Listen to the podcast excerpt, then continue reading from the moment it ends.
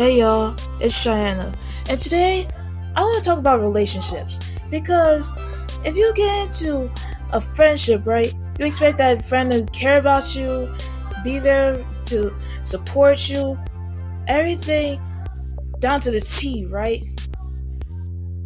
Well, let me give you some reality check here. You have to watch their personality for everything that it is, because there are some people who just want to take advantage of you. They see that you're that you're bringing money to school. They see you with a car, and then they want to see you with all these different types of new clothes, new shoes, all the whole nine, right? Well, let me give you a reality check. They are just in for your money. People like that, they just want to see you fall down. They don't want to see you rise up. Real friends, real best friends, they will actually see you for who you are. Watch people's personality before you even think about being their friend, being their girlfriend, their boyfriend, because a person's personality shows who they really are. No matter what they say, they are They are not real.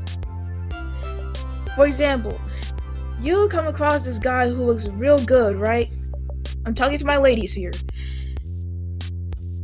This guy looks real good, telling you that he's rich and all that, but you see him with all these other girls, and he tells you that he loves you. Girl, he does not love you, because if he loved you, he would actually show it. You would actually show it, because guys, guys would actually do so much just to impress a girl. For example, they would say, "Oh, I'm rich this, I'm rich that," but you come to their house, right? What do you see? They lied to you, right? I'm not being biased or anything, but you have to watch a person for who they actually are, not for who they're trying to make you see them as. A person's words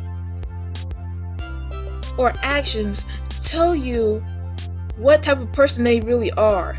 For example, me, for example, I would actually try to listen to what you're talking about before you even go into what you're trying to tell me, because if you if you are very concerned about me, you would actually listen to what I have to say.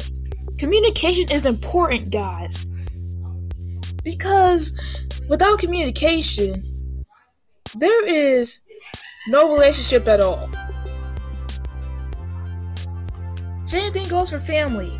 If your mom tells you that she has to work late tonight, and you get hot mad because you don't know when she's going to come home, just be patient. Your mom works very hard for you. Everybody has oh, their own struggles, and in my opinion, those family struggles are what helps your family grow. That communication, these relationships we have, they are very important to us, because without the relationships, how will we get along with people? Nah, man, that isn't how relationships start. If you think that because you are good looking, you you think that the world revolves around you, take a look at yourself in the mirror first. Do you feel confident? Do you look confident? If those two things check out, and you have good communication skills with other people, that is the key thing to having a good relationship. Confidence and communication. Those are the two things to having relationships. I have another question for you. Imagine you are me, right? And you come into class. I'm talking to my students here. There's this one kid, this one kid that has to judge you just because of how you look, what clothes you buy. Those are people who just think that, those are people who just think that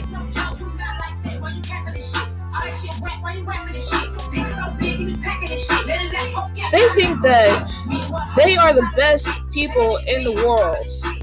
Like, nobody's like them.